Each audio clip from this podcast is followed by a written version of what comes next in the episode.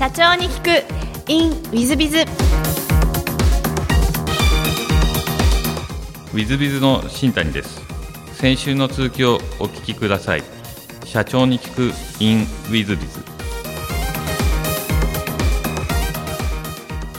で、えーたまたま知り合いの、あのえーベンチャーキャピタルのお方から連絡があって「辞めて何してんですか?」って言われたからまあ今はブラブラしてるけどそろそろやろうと思ってたんだよねみたいな話をしたら「だったらちょっとちょうどいい話があるんで紹介していいですか?」って紹介していただいたのがネットプライスでした。なるほどそのネットプライスに入られる時ももう社長になるというのがもう最初から決まってて入られる感じなんいですか？え全然そんなことはないです。あそうなんですか、はい、あの大変これもまた僕本当上司に恵まれていて、えーとても優秀なあー僕より10歳若い人が社長をやられていてめちゃめちゃ優秀なんですよ。もうこんな若くてこんな頭が良くて性格も良くてナイスガイで、えーこんなやついないだろうと。で当時は僕ネットのビジネスあんまり分かってなかったんで、えーネットプライスご存知の通りネットビジネスですから、えー今社名変更してますけどね。だったらこの会社に入れてもらって、えーネットビジネスちょっとこの人から一から勉強しようと。そんな気持ちで入りましたんで。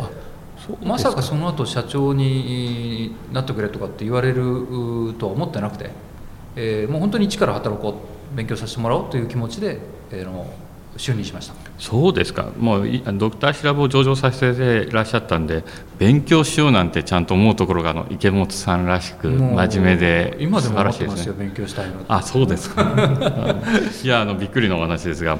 でネットプライスでじゃあ入られてからこう社長になられるきっかけっていうのは何かあられたんですか？そうですね。あのおかげさまでネップライス自体も成長していきましてどんどんあの売り上げも伸びるし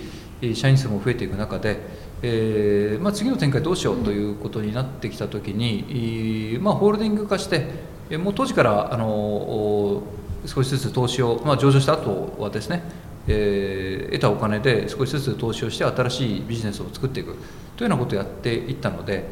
えーじゃあそのホールディングの方の役員を誰にしようかとかそれから実際に稼ぐ会社の方ですねのトップを誰にしようかって言った時にまあたまたまあの僕が一番年上だったというようなこともあるし、まあ他で、えー以前に、えーそういうね急成長企業の役員社長もやっていたという経歴もあるので、えーじゃああやってみようかと。やってくださいという話になりまして。それはもう全力でもう大好きでしたから僕ネットプレイス、えーなのでもう全力で、えーじゃあやらせていただきますということでお受けしました。あそうはネットプライスの方は、えっとこちらの企業を伸ばしていくために、えっと先ほどのようにあのお明快におお答えいただくと嬉しいんですが、はい。えー何かこう伸ばせた要因といいますか、そういうのはございましたでしょうか？い、はい、そうですねえっと当時はまだまだスマホってなくてですねガラケーが主流だったんですね。えーその中で、えーやらなきゃいけないこと大きく2つあって、えー一つはやっぱり品揃え商品の部分です。いかにそのガラケーの小さな画面上で、えー物を買ってもらうか。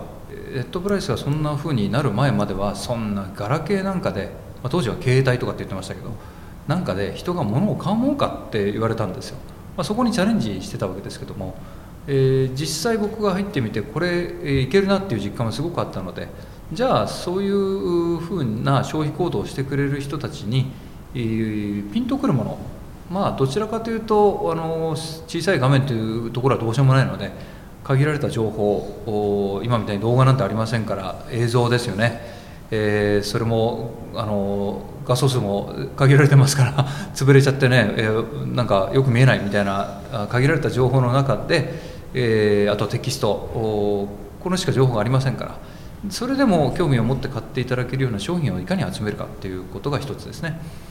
そしてもう一つはコンテンツですね、えーいかにその買うという行為消費行動を楽しんでもらうかこのコンテンツの充実これにあの非常にエネルギーを割いて、えーまあ、差別化していく、まあ、あの楽天とかも始まっている頃ですからね、えーインターネットで、えーそれからガラケーで携帯でも物を買うというのが始まってた頃なんで、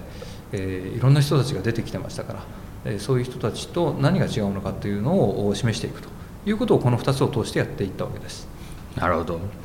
じやっぱりあのネットプライスの方でも理路整然と池本さんらしくこう分析をされてやってらっしゃるという感じですね。であの2社上場されてるんですが逆に上場する企業を作るコツなんていうのはございますか？えっとそうですね。あのこれいろんなパターンがあるので、まあ、ちょっとまとめてお伝えした方がいいと思うんですけども、えー、3つあるとすると1つはですねまずちゃんと成長できる市場で、えー、軸足を置いてビジネスを展開しているかどうかだと思います。えー、優秀な方は世の中たくさんいらっしゃるし情熱を持っている方もたくさんいらっしゃいますけどもそのまああ知識だとかえー、情熱だとかをぶつける場所を間違っちゃうと全然ダメなんですよね、えー、まあ、衰退産業の中で、えー、ものすごい頑張ってもたかだか知れてますけどなかなか今少なくなってきてますけどももうちょっと世界に目を向ければまだまだあると思いますがそういう成長産業の中で全力を発揮するというようなポジション選びがまず第一にあると思います。でその上であの世の中を変えていけるような、えー、何か新しいものを持ってる必要があるんじゃないかなというふうに思います。だんだんと時代がのスピードが速くなってきて、えー、インターネット時代なんていう言い方がもうすでに古い感じがしますよね。ネットは当たり前の時代で誰でもが情報に大量に、えな情報にアクセスできるという状況の中で新しいものってなかなか見つけづらいと思いますけども、まあ、それでも何かあ世の中変えられるぐらいの新しいものを見つけてそこに集中していかないという、えー、ダメじゃないかなというふうに思いますね。で3つ目はそれに取り組むにあたってのやっぱり、えー、経営者の方の熱意だと思いますどれだけ本気で全力でやれるか少なくとも私の周りで会社を大きくした人上場しましたよなんていう方を見たりそれからお話を伺ってるとなんか左うちわでね、えー、楽勝でなんか朝ゆっくり来て夕方早めに帰ってぼーっとしてて会社でかくなりましたっていう人は一人もいないんですよ。みんなねむちゃむちゃ苦労してるんですよね。なるほど。旗で見てるとなんかいいなと会社も有名になって多分お金もいっぱい個人的にも入ってビジネス順調で羨ましいなって思いますよね。僕も思います。でもね、えー、それを実現するだけのものすごい努力してるんですよ。だから上場したいとかね、えー、会社を大きくしたいっていう人いますけど言うんだったらそれぐらい働けやって思いますね、えー、僕はよく言うんですけどもう寝食忘れて食う寝ることを忘れて、えー、仕事に没頭するような時期が少なくとも数年間はないと絶対無理だと思います。なるほど。あの私にも痛いお話でありがとうございます。もっともっと仕事しなきゃいけないなという気になりますが。ちょっとあの質問を返させていただいて、はい、池本さんあのご今日神戸出身ということでいらっしゃるんですがかつお肉がお好きだということで、はい、神戸出身だからお肉が好きっていうわけではないですよね。ではないですね、えー、実は僕2年ぐらい前までは動物性タンパク質食べなかったんですあそうですか。逆に完全ベジタリアンでははえー、肉魚卵とか避けてたんですよ、うん、でというのも当時はドクターシラボにいた頃ですねベジタリアン始めたのは、うん、まあ失礼な話ですけど取締役会開くとメンバー全員小太りなんですよ。自分も含めて。僕9 0キロありましたから。あそうなんですか、はい、174センチぐらいで9 0キロあって。今では想像できないですね。はい。で僕も想像できませんで高校野球ねめちゃくちゃやってた時って7 2キロ。そこから2 0キロ近く太ってですねまあ約20年でまあ順調に年1キロずつ太ったわけですよ、ちょっと待てと。美と健康を扱っててね順調に業績が伸びてる会社の役員会が小太りってなんだ？みたいなふうに思いまして。でこれちょっと健康問題、えー、どうしたらいいかなと。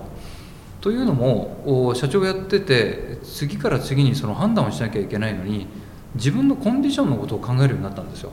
ぼーっとした頭でなんかあの適当なジャッジしたらまずいよなとじゃあ自分のコンディションを整えるためにどうしたらいいのかっていうことで栄養の勉強とかまた勉強してますねそれから体の構造のこととか、えー、いろいろ勉強したら結果もう究極突き詰めて言うと要はあの野菜だけ食ったらいいんじゃないの？と。いう結論にたどり着きまして。で当時僕は甘いもの大好き。揚げ物毎日食べる。アルコール飲む、えー、夜中夜遅くっても明け方ですね。家帰ってビール23本飲んでソファーでそのまま寝て12時間寝てふっと気が付いてまた会社へ行くと。というようなことを日々繰り返してましたんで寝食忘れてましたんで。なのでそれはダメだと思って甘いものアルコール揚げ物禁止。をまず始めてその後肉魚卵乳製品カフェイン一切禁止。そうするともう食べるものは穀類と豆腐とか豆類と野菜ぐらいしかないんですよね。でそれやったらですね体調子よくなってえー、っとね9ヶ月で2 7キロ痩せたんですよ。すごいですねは。い、だから5 7キロまで痩せちゃって一番あの細い時で,、はい、で同時にそれだけ食事だけやってても偏るからと思ってマラソンランニングを始めて、えー、3か月後にはあフルマラソン完走しましたし、えー、4時間ぐらいですね。すごいですね。でその後またチャレンジしたい性格なので距離伸ばすかもっと長い距離の大会走るかタイム縮めるか何かしないとダメだろうって言って100キロのウルトラマラソンってやつをもう、はい、何まあ、何十回オーバーですね。十数回走りましたし、えー、素晴らしいですね。フルマラソンも3時間半切りましたしあすごいですね。で何でも僕やりすぎるんですよでやりすぎちゃったら今度股関節とか膝とか痛めまして走れなくなってきちゃいまして。で走れなくなると今度は太ってきたんですよ。おかしいと。肉とか食ってないのになんで太るんだと思ったら糖質だったんですね原因は。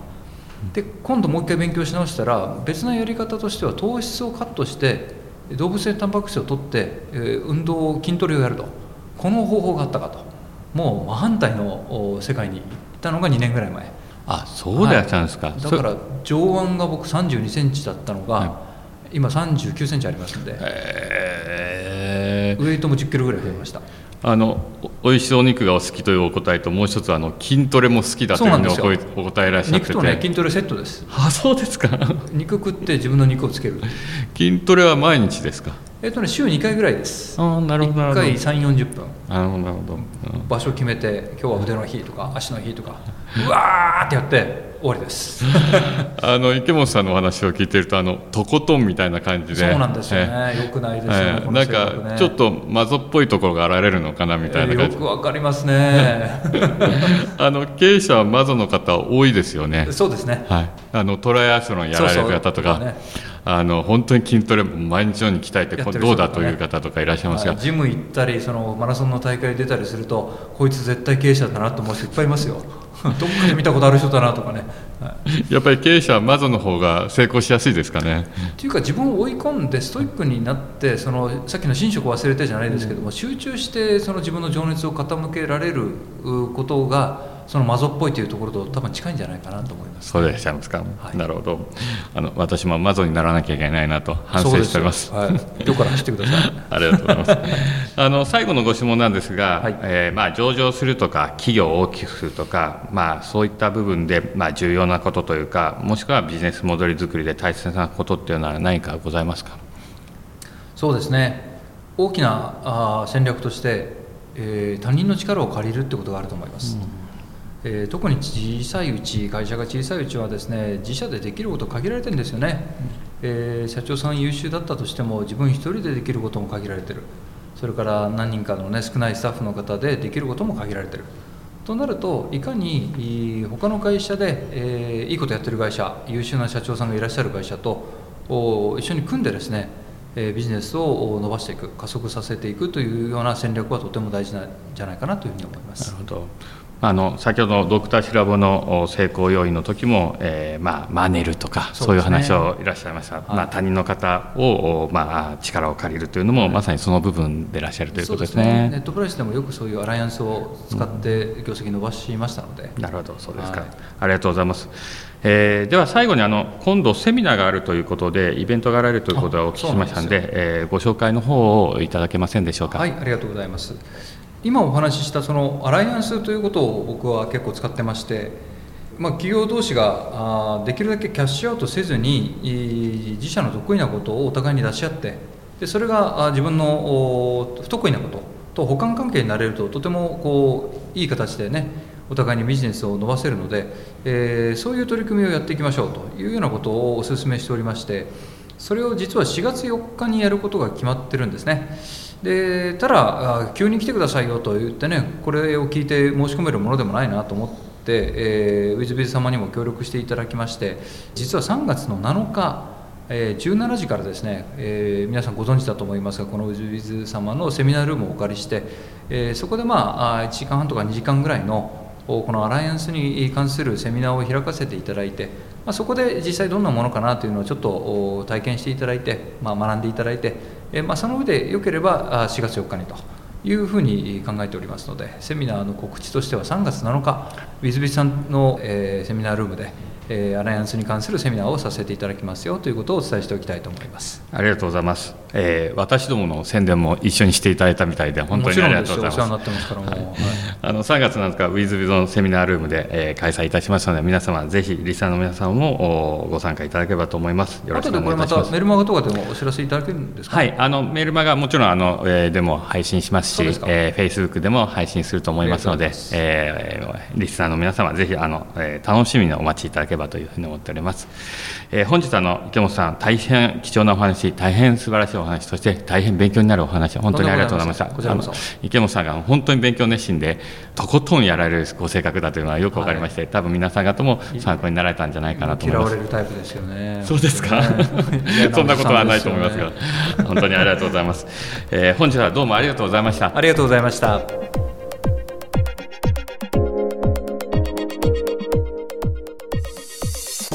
池本さんのお話をお聞きやはり上場企業2社も作られた社長さんはとことん仕事に邁進するものなのだと確信をいたしました。特に成功する経営者はマゾかもしれないなとさえ思えてきます。ぜひとも多くの社長様にマゾになっていただきとことん仕事に邁進いただければなというふうに思っております。もちろん私も一緒にマゾになり邁進したく存じます。何卒よろしくお願いいたします。皆様今後も社長に聞く in with をよろしくお願いいたします。